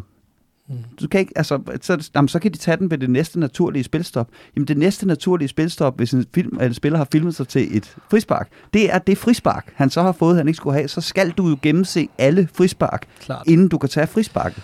Og, og det er der, vi er, ikke? Altså, det er der, hvor folk lige, lige nu kigger og siger, jamen, jamen, når du, de alligevel sidder der, så kan de lige så godt kigge på det her. Ja, ja, men hvor stopper vi så? Skal vi så gennemse alle kendelser i fodbold? Og apropos det her med, og hvor stopper vi så? Altså, der, der er bare for mange ubekendte, jeg synes, at det er jo et system, der åbenlyst ikke er færdigt. Det er et system, hvor man siger, at vi er nødt til at udvikle på det. Men hvorfor skal vi udvikle på et system, der ikke er færdigt i Premier League? Hvorfor har man ikke sat det ind i championship en sæson og set, hvordan det er gået, taget ved lære, bygget videre på det i engelsk regi? Jeg forstår det ikke. Det er den ene ting. Den anden ting er, den anden ting er så har du øh, øh, en situation som den, hvor Chelsea scorer. Hvis vi lige går helt sådan øh, mm. øh, praktisk ind i, i, i den her kamp. Øh, de scorer, og, og hvor langt tilbage kan man gå i de her sekvenser omkring målene? Mm. Fordi det, det sker jo, hvis vi skal være helt ærlige, det sker et stykke tid før yes. den her scoring. Øh, og, og jeg vil da, jeg vil være noget tvivlsom, hvis det var den anden vej. Mm. Det må jeg sige. Det er ikke, fordi jeg synes, det nødvendigvis er helt forkert men man sidder sådan lidt, mm, nå, vildt nok. Altså, øh, og, og, øh, og, og vi er også ude i noget, hvor at, øh, linjevogterne bliver bedt om, at hellere, hvis man er i tvivl, så hellere lade flaget blive nede på mm. offside. Eksempel. Øh, tænkt situation her. Øh, øh, Mason Mount øh, spiller øh, Tammy Abraham i dybden. Øh, 3, eller hvad hedder det, 30-40 cm offside. Linjevogterne lader fladet blive nede. Han afslutter på Adrian, der bliver hjørne. Præcis Chelsea scorer på hjørnesparket. Ja. Det er hjørnespark, de aldrig skulle have haft, men som ikke må tjekkes igennem af VAR. Så vi er ved sådan noget, det er lidt ligesom, øh, jeg har brugt eksemplet et par gange i dag, når jeg har diskuteret med folk, det er lidt ligesom det der med, at i de gamle film, når man tog en tidsmaskine tilbage i tiden, så ændrede man på nogle ting og tænkte, Nå, men så har jeg gjort det her bedre. Så er alt det samme, når jeg kommer tilbage, men når man kommer tilbage, så har man ændret hele verden 20 år senere. ikke? Og, og en, en lille, øh, fordi det var også noget af det, jeg sagde, da, da, da VAR blev indført. Der jeg, jeg sagde, jeg tør ved med, at nu det, der kommer til at være det næste skridt i det her, det er, hvis VAR ikke er svaret, så stiller vi de forkerte spørgsmål. Det her, det skal fungere. Og den måde, man kan få det til at fungere, det er ved at rense reglerne for gråzoner. Og det er jo det, vi har set med hånd på bolden. Ikke? Altså nu er det den der klassiker med, at hvis, hvis der har været hånd på bolden i opspillet, en, en, en fra det angribende hold har haft hånd på bolden, så ligegyldigt om det er forsætligt eller ej, så skal den dømmes. Den der situation, hvor der er en City-spiller og en øh, Leicester-spiller, der har hånd, begge to hånd på bolden. De har begge to, er eller det er ikke mod Leicester, Tottenham. Tottenham, undskyld, det er rigtigt, Tottenham. De har begge to arm på bolden. For forsvarsspilleren er det uforsætteligt. Det er det også for angriberen. Men den skal dømmes mod angriberen, den skal ikke dømmes mod forsvarsspilleren. Hvad nu, hvis Tottenham havde losset bolden direkte op i den anden ende, hvor Harry Kane havde scoret? Så er der straffe til City. Fordi så har der været hånd på bolden fra en fra det angribende hold Det i er dumt. opspillet. Det er dumt. Og det er det, jeg mener, ikke? Altså, det er, for helvede, ikke? Altså, øhm, ja, ja, men, men ja, altså, jeg, jeg, jeg er så blæsende træt af at snakke om bare, og alligevel så Ja. kommer jeg altid til at gøre det alt for meget. Ja, Men- men, jeg, jeg er helt enig. Ja. Men, men det var netop også derfor, vi tog den, og det var blevet varslet. Haha. Øh, den har jeg ikke engang tænkt over, inden jeg sagde det. Men det, det var blevet varslet, og jeg tror, vi lavede lidt pis med øh, klar til var special i næste uge og sådan noget. Det fik vi så øh, med Randers Rente. Det, det, der kommer til at ske herfra, det er med varekendelser, vi kan sige øv bøv, ja nej, det, det synes jeg så om ikke, og så er det det. Resten af 2019 er varfrit år i Copcast. Tak. Punktum. Er vi, er vi med på den? Ja, det er jo. Dejligt. I sidder også og ser så trætte ud. Du sad og troede med, Risa, når vi skulle gennemgå det her, så ville du gå ned og hente en pizza med artiskokker og banæs. Ja, ja, men Hvad fanden er det for en diæt? Det er mit vigtigste jeg spørgsmål. vil sige det på den måde, det havde, øh, det havde øget mit blodtryk mindre end den her snak, og, og inhalere sådan en med kranspulsåren. Ved du hvad? Det, er, det, er dejligt, det er dejligt, tror jeg, også for, for lytterne lige at, at, at få en uh, idé om, uh, hvad stemningen er her i studiet, og så også lige få gennemgang af det. Det, jeg har siddet, og ja, fordi der er også nogle lidt morsomme sider ved VAR, det er nogle af de debatter, det afføder. For eksempel, er det nok offside til, at man skal dømme en offside? Det synes jeg var ret interessant at se de engelske medier sådan falde lidt over hinanden for, at så offside var han jo heller ikke. Når man er han eller er han ikke. Det er fantastisk, når vi begynder at, at udvide grænserne for, hvad vi, vi kan debattere. Her i Copcast Regi, der kan vi i hvert fald konstatere, at øh, Liverpool vinder altså 2-1 mod Chelsea, og øh, jeg tror, at- var det dig, der sagde det, Clark, at hvis øh, Kanté han havde været to år yngre, hvad så? Jamen, så havde vi helt sikkert taget ham, tror jeg. Så Ja. tror jeg, Klopp havde købt ham. Uh, Det tror jeg også, kan han ville gøre, selvom han er to Ja. år. Øh, han, er, han, er, han er 28, indtil han er 27. eller Sådan. Ja. Han bliver 29 næste gang. Okay. Han er altså tættere på at være... han er 29, for det never mind. Det er meget, meget interessant. Det, det, øh, det eneste, jeg, jeg egentlig vil, vil, vil, sige herfra omkring øh, Chelsea-kampen, det er, for mig at se, der var det en af efterårets absolute nøglekampe. Jeg kunne ikke have forudset, og det tror jeg, at de, de færreste kunne, øh, have forudset den her start på sæsonen, hvor vi har været så suveræne, som det har været tilfældet i Premier League. Der er sikkert en af jer, der sidder og siger, nej, men jeg har sagt det i en udsendelse for halvandet år siden. Men det, det havde jeg simpelthen ikke kunne, kunne forudse, og det gjorde det bare til en endnu større nøglekamp, fordi hvis vi går hele vejen til næste landskampspause, der ligger i starten af oktober, cirkus, øh, ubesejret, så ser jeg det her som et værende en rigtig, rigtig godt afsæt for at kunne gå ud efterfølgende netop og tage Manchester United-kampen og tage Manchester City-kampen og Tottenham-kampen med en anden tilgang, end, øh, end, end, øh, end, end hvad jeg ellers havde, havde regnet med. Hold nu op, hvor er jeg glad for den sejr. Den, øh, den varmede altså virkelig. Abs- absolut, og det, det er jo altså 15 sejre i træk i Premier League, øh, med minimum to mål scoret. Det er en øh, Premier League-rekord, det var det allerede ved de 14 kampe. Øh, det er fuldkommen exceptionelt. Indtil det her City-hold øh, virkelig tog teten for et par år siden, der havde det også været Premier League-rekord for flest sejre i træk nogensinde. Øh, så, så altså, helt vidunderlig øh, stime, vi har sat sammen, og altså, vi, vi har, jeg ved ikke, om, om, om I husker det sådan meget klart, men da, da vi gik for Goodison den 3. marts i år, øh, og, og, og var skuffet over den her 0-0, vi har vundet alle kampe siden der. Alle kampe og Champions League og Supercuppen. Altså, det, er jo, det er jo helt exceptionelt. Så Ja. Mm. øh, storartet, det Klopp har skabt, og øh, uagtet af, hvordan det går frem til den næste landskampspause, så kan vi være rigtig stolte af den her begyndelse. Og Det er også en øh, begyndelse, og øh, i hvert fald en kamp, vi her skal øh, bedømme, inden vi rykker til øh, nogle optagter, hvor jeg ved, at vi skal tale om øh, lidt ungdomsspillere og reserver, og så skal vi selvfølgelig også øh, tale lidt mere om, øh, om Boss, undskyld, øh, Sheffield United-kampen. Men vi skal have bedømt øh, Napoli-kampen, og øh, Riese, Chelsea-kampen. ja, undskyld, Chelsea-kampen selvfølgelig. Øhm, Riese, vi skal, øh, vi skal have dig til at starte den her gang, og du skal bedømme Liverpools indsats, hele holdet, med en karakter. Ja, jamen jeg synes, der er berettiget spørgsmålstegn, man kan stille til, til et par forskellige ting. Bliver det for passivt? Hvorfor overlader vi så meget til, til Chelsea? Hvorfor er vi så passive med indskiftningerne osv.? Men jeg ender på et, øh, på et 8-tal. Øh, og jeg synes alt i alt, at det var, øh, det var øh, fuldstændig fantastisk fornuftigt. Også øh, mm. på bagkant af, af måske den sværeste udkamp, øh, vi kommer til at have i, i Champions League i den her sæson. At tage til så svær en udebane. Øh, virkelig rende ind i et Chelsea-hold, der vil noget på dagen, og stadigvæk køre den her øh, så Mm. kontrolleret hjem, som vi gjorde 2-1. Jeg er normalt øh, også af den overbevisning, som, øh, som mange sådan, anmeldere er omkring det der med, at topkarakter skal man virkelig, virkelig, virkelig passe på med, fordi der skal så lidt til, før der går inflation i det. Og øh, jeg lå egentlig på en topkarakter efter jamen, cirka 60 minutter spillet sammenlagt af, af det her opgør. Jeg synes, det var Mm. så fantastisk en indsats. Og ja, der var nogle skønhedsfejl undervejs, men den måde, vi mødte op på Stamford Bridge, kan jeg ikke mindes, at jeg har set et Liverpool-hold gøre i men altså, umindelige tider. Vi, vi skal mange år tilbage i hvert fald, for, for sidst at finde noget, der lignede det. Derefter, så synes jeg, at det, øh, det faldt sammen, og derfor bliver jeg nødt til at gå fra min topkarakter. Jeg ender også på et 8-tal, og det ærger mig gul og blå, at øh, vi, vi lod det mål ske. Fordi øh, havde vi holdt målet rent mod det her Chelsea-hold i en øh, halv time, så tror jeg måske, vi havde været op og snuse til et 10-tal. 9,5, men øh, det, vi kører ikke i halve her. Vi ender på 8. Jeg er lidt ligeglad med, med, at vi lukker det mål ind, fordi vi vinder en super vigtig kamp, og det gør vi på et svært sted, som I begge to er inde på. Øh, leverer et stor del af kampen, en stor præstation, og derfor for, øh, for Liverpool-mandskabet 9. Vi får sparet Mm. nogle kræfter hen mod slutningen af kampen, og, øh, og det synes jeg, øh, altså, det var, det var virkelig en vigtig skalp, det her, og det bærer karakteren også præg af. Mm. Sådan. Det var øh, gennemgangen af Chelsea-kampen plus moms. Altså var. Nu skal vi øh, se frem mod øh, midtugekampen øh, mod MK Dons i den øh, vanvittigt traditionsrige øh, Carabao Cup, og så selvfølgelig også weekendens opgør mod Sheffield United. Onsdag aften venter MK Dons et øh, hold, der cirka er lige så populært som regnværsdage og øh, skattegæld. Ikke desto mindre, så er det altså Carabao Cup-tid, og nu hvor øh, Liverpool altså øh, i den her sæson indtil videre har sparet med at få de yderste reserver og, og, og ungdomsspillere sådan rigtig ind på banen, jamen øh, så er der måske øh, kærkom mulighed her for, at øh, vi kan få øh, publikumsfavoritter som The Cube og øh, Ryan Brewster øh, i gang.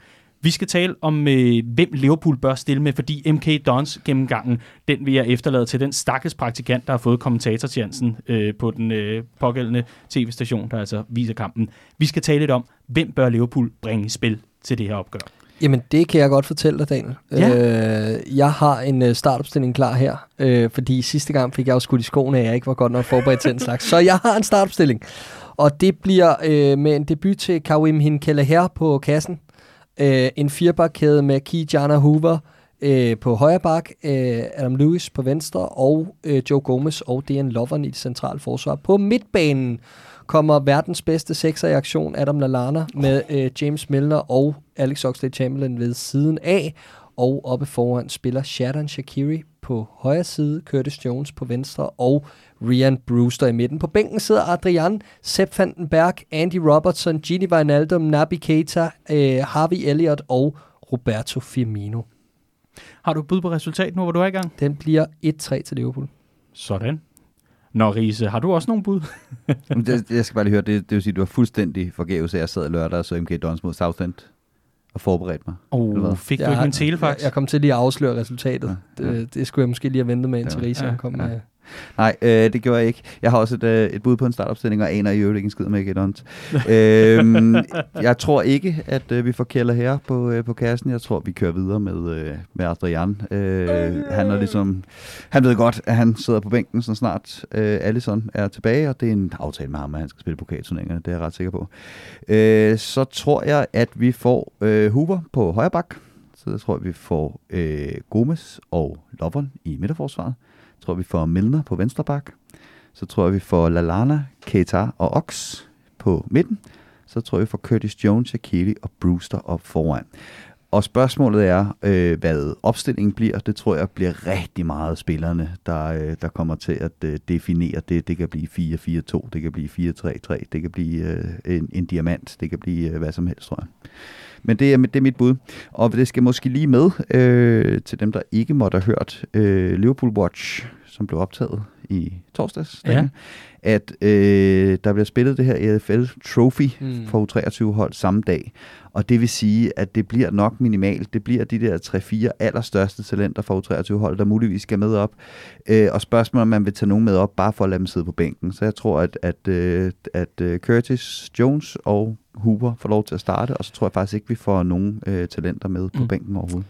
Den ellers øh, velinformerede journalist Neil Jones har ellers sagt, at øh, han forventer, at øh, de fem, der ligesom kommer med op og bliver involveret, er øh, udover Ryan Brewster og øh, Karim Hinkela her, som han siger øh, for debut, så bliver det øh, Curtis Jones, Harvey Elliott, Adam Lewis, Kijan Hoover og Sepp Vandenberg, som mm. altså træder op, forventer han, fra U23-truppen, på trods af, at de spiller i Fleetwood øh, i, i EFL Trophy. Mm. Så nu må vi se. Uh, han, han er nok så velinformeret, men, men han det er meste dig. det er nok også hans take på det. Ja, ja altså Brewster og Kelle her ser jeg som del af førsteårstruppen. Altså det, Mm. det er, ja, det, det, det er ligesom der, hvor jeg, jeg har placeret dem.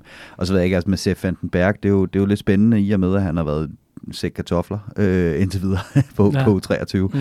Øh, så det, er, det, det vil jeg sige, det er hæftigt at, at, at smide ham ud i en, dybe ende så hurtigt, hvis han får Ja. for det. Og, og nu nævner du selv udsendelsen. Lad os da lige få pitchet den. Det var ellers øh, noget, der skulle ind under Family News, men øh, lad os da endelig få den øh, kastet ind i den ordinære øh, Copcast, øh, the OG Copcast her.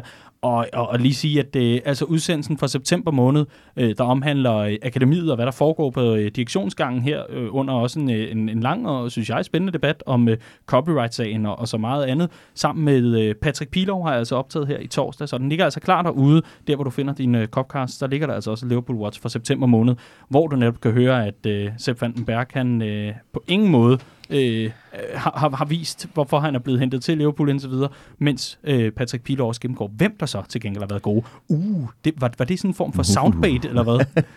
Jeg så i hvert fald øh, Liverpools U23-kamp mod Manchester City på Anfield i starten af måneden, og øh, der også. spillede han sammen med Kijana Hoover nede bag i. Det var altså ikke et skønt syn. Nej. Han blev kørt rundt på røv og albuer af det her Manchester City-hold, kan jeg bare lige tilføje til fortællingen om, om Sepp Vandenberg.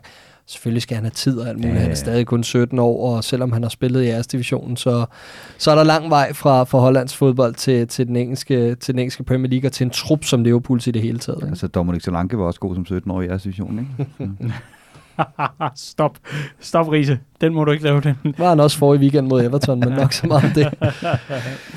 Ikke desto mindre, øh, Clark, du har øh, smidt dit bud på et resultat. Jeg skal også have Rises, inden vi ser øh, nærmere på øh, Sheffield United. Og jeg tror, det bliver noget for høvlet juks, øh, usammenhængende spil. Øh, og så tror jeg, vi skal ret sent ind i kampen, før vi smider førsteholdsspillere på banen, og så får vi det afgjort til, til ja, 2-0. Sen, Mhm. mm-hmm. Sent 2-0. Jeg tror en stensikker 3-0. Jeg tror, at øh, Shalan Sakiti, han rigtig, rigtig, rigtig sulten efterhånden. Og øh, han har sagt, at øh, han lægger ikke skjul på det. Han er selvfølgelig rigtig skuffet over, at han ikke øh, får minutter i benene og så videre. Jamen altså, Shalan, gå ind og bevis, at, øh, at du, øh, du er skuffet, og gå ind og bevise det på den bedste måde, man kan gøre det, ved at præstere, sådan så at den øh, gode Jürgen, han altså øh, kan give dig en chance eller to. Hele verdens øjne hvilende Mm. tungt Ja. på din præstation mod Ja. MK Dons i Carabao hele Danmarks øjne, var jeg lige ved at sige. Men øh, mange af dem i hvert fald kommer til at hvile på øh, Old Irish Pub på Frederiksberg, hvor Jamie Webster han lægger vejen forbi. Det gør han i den kommende weekend, hvor vi har Boss Night som de første i Skandinavien. Det er altså stort. Og øh, det bliver en fantastisk koncert, er vi øh, slet ikke i tvivl om. Der er selvfølgelig altid de her opvarmningsgigs og alt muligt andet. Klart, ganske kort. Det her koncept, Boss Night, hvis man nu er totalt øh, ja, hvad ved jeg, u- uvidende omkring, hvad, hvad pokker det er. Hvad er det for noget? Jamen, det er jo nogle koncerter af nogle lokale drenge omkring, øh, øh, eller nogle Liverpool-fans, der, der er bosat på Merseyside, som, øh, som startede det her koncept for en 10-12 år siden efterhånden, er jeg ret overbevist om, øh, og som tager med Liverpool rundt alle steder, de spiller, og, og har så stille og roligt bygget flere og flere koncerter på. Først og fremmest var det i Liverpool, i nogle, øh, eller nede i industrikvarteret, i, i nogle meget, meget små lokaler, øh, og så sidenhen er det bare udvidet, og, og, og her under Jürgen Klopps indtog i, i, i klubben, og, og den europæiske succes har man så også taget med på de her europæiske aways, og har, har dannet ramme om, om nogle øh, førkampsarrangementer, og, og altså nogle forfester, inden det er gået løs, og de her videoer fra de her koncerter er jo gået verden om, eller verden rundt, så, så det er jo noget, der, der ligesom er steget øh, Øh, øh, markant i popularitet øh, undervejs, fordi at det er noget, der er gået viralt, og så folk øh, på de næste Airways, eller Liverpool-fans på de næste Airways, ligesom ville opleve det her, og også folk, der har været øh, i, i Liverpool til kamp, og vil opleve det her. Så der har været nogle helt fantastiske øh, klip fra de her koncerter, øh, og det peakede altså i Madrid øh, til Champions League-finalen, hvor over 50.000 øh, så Jamie Webster mm. og, og drengene spille øh, og, og, og sang med på alle de her velkendte sange. Mm. Så det er noget af det her, der skal genskabes lørdag på, på Frederiksberg, og, øh, og der plejer altid, og, altså de, de plejer virkelig at kunne tænde op i en fest, mm. og så håber vi bare, at folk er med. Jeg kommer lige med en uh, too long det, det, uh, didn't listen. Det er ham med gitaren, der synger alle, alle, alle, og så er der nogen, der går amok. Det er det, der kommer til København. Mm. Eller Københavnsområdet. For guds skyld, der er nogen, der er meget, meget religiøse omkring, at, at Frederiksberg jo ligesom er en vatikanstat i sig selv. Ikke desto mindre, ind på redmanfamily.dk-boss og køb din billet. Der er ikke særlig mange tilbage. Og det vi varmer op med inden den her øh, fantastiske koncert med, med bossdrengene og, og hele den fest, der kommer der, og fad til 20 kroner hele dagen, det bliver forrygende. Jamen, det er selvfølgelig kampen mod Sheffield United. Riese, mm-hmm. jeg, jeg er endnu, øh, må, jeg, må jeg dog indrømme, jeg er dog så ung, så jeg ikke rigtig erindrer Sheffield United, men jeg har altid hørt og læst og alt muligt andet om, at det er en fed klub og så videre. Er det en fed klub at få op i Premier League, eller er det bare sådan noget øh, historisk bagl, jeg, jeg har øh, bildt mig selv ind? Nej, det synes jeg. Øh, jeg synes, det er, en, det, er en, det er en rigtig fin klub at være tilbage. Jeg synes det der med, at, at Sheffield, altså byen Sheffield, som er, er en stor by, øh, og med en meget øh, altså fodboldgal by, ikke har været repræsenteret i, i, i Premier League med et hold i, i mange år. Det synes jeg også er, er lidt mærkeligt. Så øh, nej, jeg synes, at, at, at Sheffield United er en, er en rigtig fin klub at være tilbage. Og øh, jeg synes især, at, øh, at manageren Chris Wilder er en, jeg har fulgt lidt med i, øh, siden han har taget dem op for League One og i, og i Championship. Virkelig en, en, en fed type, øh, innovativ øh, manager. Jeg havde kæmpe forhåbninger til, at han skulle have Ben Woodburn under vingerne i sidste sæson. Det gik ikke så godt.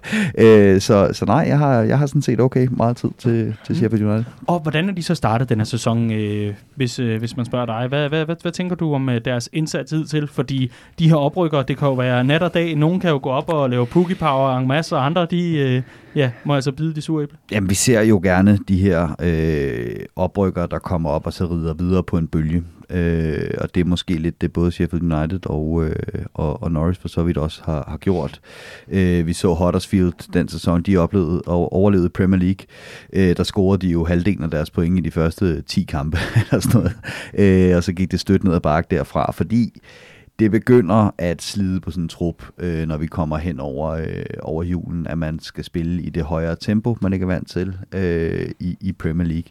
Øh, så en rigtig, rigtig, rigtig fin øh, start af Sheffield United med, øh, med to sejre, to uafgjorte og to øh, nederlag, 8 point for seks kampe.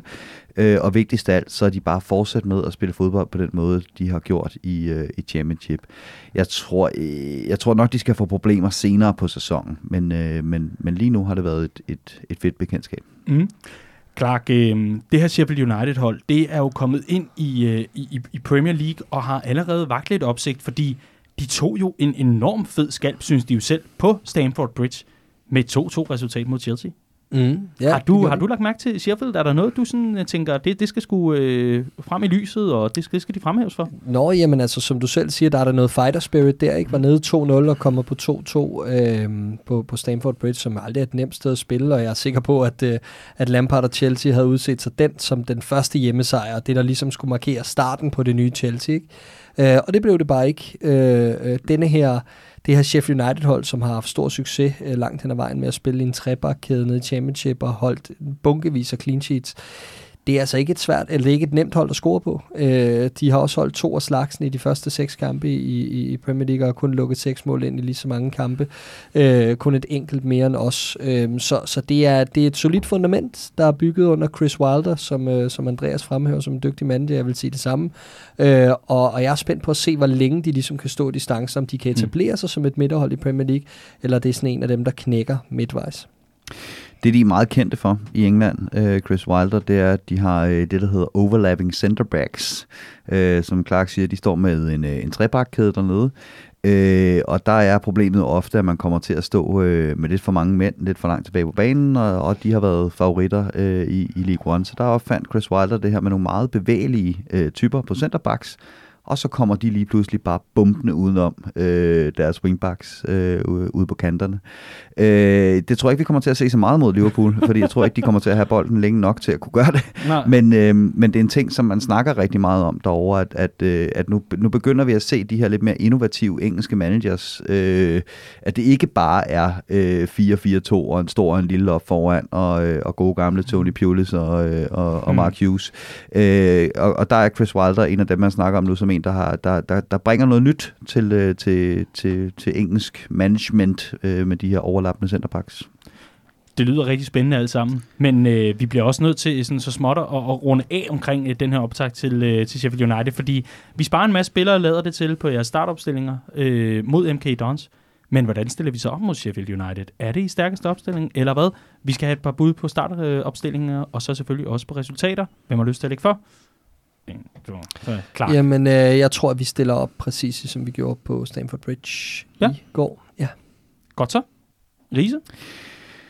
Jeg tror, at vi får en enkelt rotation på midtbanen, øh, og det kommer nok lidt an på, hvem der starter mod øh, i, øh, ja, øh, imod MK Dons, men jeg kunne muligvis godt forestille mig, at vi hiver, hiver en, øh, en Ox ind, øh, i stedet for en Henderson. Ja.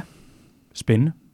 Vi skal også have et bud på resultater. Hvad, er, det, er der lagt op til stor fejring sammen med Jamie og drengene, eller øh, er det tværtimod, ja, lad os lige få løftet stemningen lidt efter den her omgang. Hvad, hvad, hvad ender vi med? Øh, jeg håber lidt på, at, øh, at det er her, hvor vi, øh, vi øh, brænder lortet ned til grunden, skulle jeg til at sige. Mm-hmm. Øh, får banket lidt, øh, lidt momentum ind i det her øh, igen. Øh, jeg kan sagtens se øh, alt det fine i, at vi spillede fint i Napoli, og der døde med støvlerne på, og lige så godt kunne have vundet, og vi kommer fra Stamford Bridge med 2-1 og svær udbane osv. osv., osv. Øh, men nu, nu kunne jeg godt tænke mig, at der kom lidt, øh, lidt kul på dreng igen, så jeg, øh, jeg siger 4-0 Liverpool. Uhu, det lyder godt. Jeg går med halvdelen. Jeg siger 0-2. Godt så. Og det var altså optakterne til henholdsvis kampen mod MK Dons og Sheffield United. Det er sådan med, med de her midtugekampe, at det ikke nødvendigvis er alle afdelinger i hele landet øh, i vores øh, Redman-familie her, som kommer til at vise dem. Hvis du vil være helt sikker på, at, øh, at finde ud af, om, øh, om din lokalafdeling i Redman Family Regi øh, viser kampen, jamen øh, så kan du gå ind på redmanfamily.dk, og så under det punkt, der hedder afdeling, der står der både kontaktoplysninger og links ind til Facebook-grupper med meget mere, hvor der vil være udmeldinger om, viser vi kampen på poppen eller ej, eller om det er en aften med, øh, med konen derhjemme, eller med, med kæresten, hvor man altså skal sidde med, med popcorn og nyde øh, Liverpool-reserverne mod MK Dons. I hvert fald kan jeg nok garantere, at øh, størstedelen af stederne, hvis ikke alle afdelinger, i hvert fald kommer til at vise weekendens kamp mod Sheffield United. Det var alt for den ordinære Copcast. Nu er det blevet tid til Family News.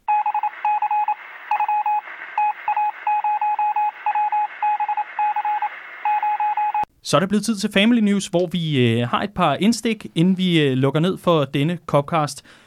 Vi skal øh, lige starte med at øh, sige, at øh, det her med Boss Night og alt muligt andet, det er selvfølgelig noget, som øh, vi virkelig lægger meget energi og meget tid i, fordi det er et kæmpe arrangement. Og så vil vi sige, at øh, vi simpelthen glæder os også til at få øh, besøg ned fra Tyskland.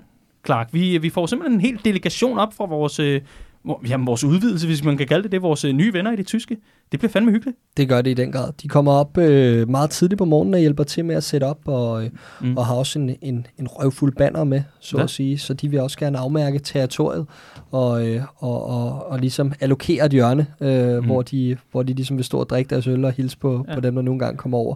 Øh, de kommer faktisk op til 20 mand, øh, fik jeg en melding på i dag, så det er jo, det er jo rigtig flot. Ja, Mm. Og, og, og så er det jo sådan, og grunden til, at jeg nævner det i forbindelse med Boss Night, udover selvfølgelig, at de kommer op, det er jo, at det var øh, Redman Family Germany simpelthen, der øh, jo ligesom arrangerede det her Boss Night i München, forud for opgøret mod øh, Bayern München i Champions League. Så de ved, hvad det handler om. Uden dem, ingen boss i København, det er der ingen Ja. tvivl om. Det var ligesom, øh, det var André, vores, øh, Mm. vores, vores mand, der er i spidsen nede i Tyskland og, og står for øh, øh, de praktiske ting i det daglige, af, af det man nok kan kalde daglig leder. Øh, Der er Deutsche Clark. Ja, øh, det, det, det kan vi godt sige. øh, men, øh, men, øh, men, men han, øh, han, han etablerede ligesom kontakten for os og sørgede for, at det var muligt for os at, øh, at, at få, få snakket med Boss om, det kunne lade sig gøre i den her sæson. Og sådan Mm. startede dialogen ligesom, så det var fint. Og så er der noget med, med den her øh, Redman Family hjemmeside i Tyskland, og i det hele taget deres app og alt muligt andet, fordi øh, vi har en enormt dygtig tekniker øh, behind the scenes. Han øh, får nærmest aldrig noget øh, rampelys eller noget, så lad os da endelig hive ham ud øh, i, i lyset. Han hedder Malte Pedersen, han er enormt dygtig og har hjulpet os i, i mange år nu. Og, og Malte har jo simpelthen bygget en, øh, en super lækker platform til Redman Family, øh, øh, Germany selvfølgelig, og det er redmanfamily.de, eller .de, mm. Mm. øh, hvor man kan gå ind og kigge nærmere på, hvordan det ser ud. Og jeg vil jo egentlig sige, jeg håber da lidt, at vi får noget over på den danske platform af noget af, øh, af den teknologi, Malte, han øh, ligesom har ligget og bakset med. Det gør vi. Det gør vi. Fedt. Det har han lovet os. Så øh, han skulle lige blive helt færdig. Der er noget Android-app, der stadig er ved at blive færdiggjort dernede. Mm. Øh, og når det er gjort, så vil han meget gerne tage nogle af de ting, han har lagt ja. ind, på, ind hos dem, øh, ind hos os. Og er der nogle funktionaliteter, du ligesom kan løfte sløret for? Det, det kunne øh, for eksempel være det her, eller er det bare optimering, forstår man ret? Ja, det er det nok. Det bliver Mm. nok lidt for, lidt for nørdet og, og lidt for kedeligt for, for vores lyttere. Det er nok mere designmæssigt, end det er Mm. funktionalitet. Oha, jeg håber ellers lige, at backenden får en lille opdatering, sådan så det bliver nemmere at skrive artikler. Det kan godt være, at du er så heldig. Yes, sådan. Fedt. Men skal du ikke, hvis du hiver Malte ud i solen? Nej, Altså nogle computernørder, de sidder nede i kælderen, de kan slet ikke tåle solen. nej, Riese, det, Det- er nemlig rigtigt. Har jeg hørt Trine Bramsen skrive på sin blog engang. Uh, uh, uh, uh. Vi øh, skal også lige have en anden frem i lyset, som heller ikke har været frem i lyset. Og det er, at øh, vi her i øh, Redman Family har fået en øh, enormt dygtig og flittig praktikant, der hedder Jakob Åen. Og han er simpelthen mand for at øh, få lavet blandt andet vores quizzer på, øh, på kampdag. Der er der øh, efterhånden, har man måske lagt mærke til ind på Facebook-siden og på hjemmesiden og i appen, der er der begyndt at komme nogle quizzer, som man kan sidde og hygge sig med, øh, når man alligevel sidder og, og dræber ventetiden. Og så i stedet for at gå ud og, og, og klippe hæk eller lave et eller andet muligt praktisk, så kan man sidde derinde og få trænet de små grå. Men Jakob Åen kommer til at bistå os med, med nærmest alt. Øh, kommer også til at hjælpe os øh, til selve Boss Night, hvor at det er ham blandt andet, der kommer til at stå og udlevere de her boss-trøjer, som vi er ved ved at få lavet nu, øh, som er i, i fuld gang med at blive trygt og alt muligt andet. Og øh, han er i det hele taget en, en enorm fin fyr, som øh, altså også kan øh, kontaktes gennem os, hvis der er noget andet, fordi øh, han er uden tvivl en af dem, der også sørger for, at øh, alle tandhjul de, øh, de drejer, og det hele kommer til at lykkes øh, her. Riese, så Mhm. vil jeg jo øh, høre dig, øh, det her, øh, og det for at hoppe videre, det er ikke noget med Jakob at gøre. Det tænker jeg ikke er, er dit øh, ansvarsområde, dog ikke nu. Men øh, det her ekstra univers, som vi har i gang sat i den nye sæson, med øh, artikler, der ligger bag en såkaldt betalingsmur. Vi har mere lyst til at sige et login, fordi man skal være medlem for at øh, kunne læse og høre dem. Det her ekstra univers, hvordan er det, hvordan er det startet? Jamen, det er gået fremragende, øh, bortset fra, at du kalder det en, øh, en betalingsmur, Daniel. Altså, det må man ikke. Nå, Det, øh, det hedder... ja, jeg øh, tror også, jeg rettede mig selv bagefter. Ja, ja, jamen det er puha, det lyder som det lyder for ærligt på en eller anden måde. Okay, undskyld. Ja, jeg tror, vi skal have en spindoktor ind over her. Okay. Nej, øh, det er kommet rigtig, rigtig godt fra, fra, øh, fra start. Øh, det er jo sådan, at de her ekstra artikler skal man øh, være medlem for øh, at læse. Og det er jo vores måde blandt andet øh, med det at sige tak for opbakningen. Og, og her er lidt, lidt ekstra til jer, der ja, vælger at støtte op omkring projektet her. Øhm, og de er, de, er, de er meget læst og, debatteret, og det virker som om, vi har nogle, nogle engagerede medlemmer, der, øh, Mm. der har taget rigtig godt imod øh, det, her, øh, det her koncept. Øh, og det handler jo sikkert om, at, at man kan få, øh, få artiklen læst op med Daniel Siklaus på Ah. stemme jo. Øh, så det er, øh, det, er jo, det er jo nok det, der gør, at folk er helt vilde i varmen, når de har været inde og, øh, og klikke på Absolut. dem dagen. Absolut. Øhm, alt det der Podimo og podcasting og sådan noget, bare man kan få en oplæst artikel derfra, så er man, er man glad.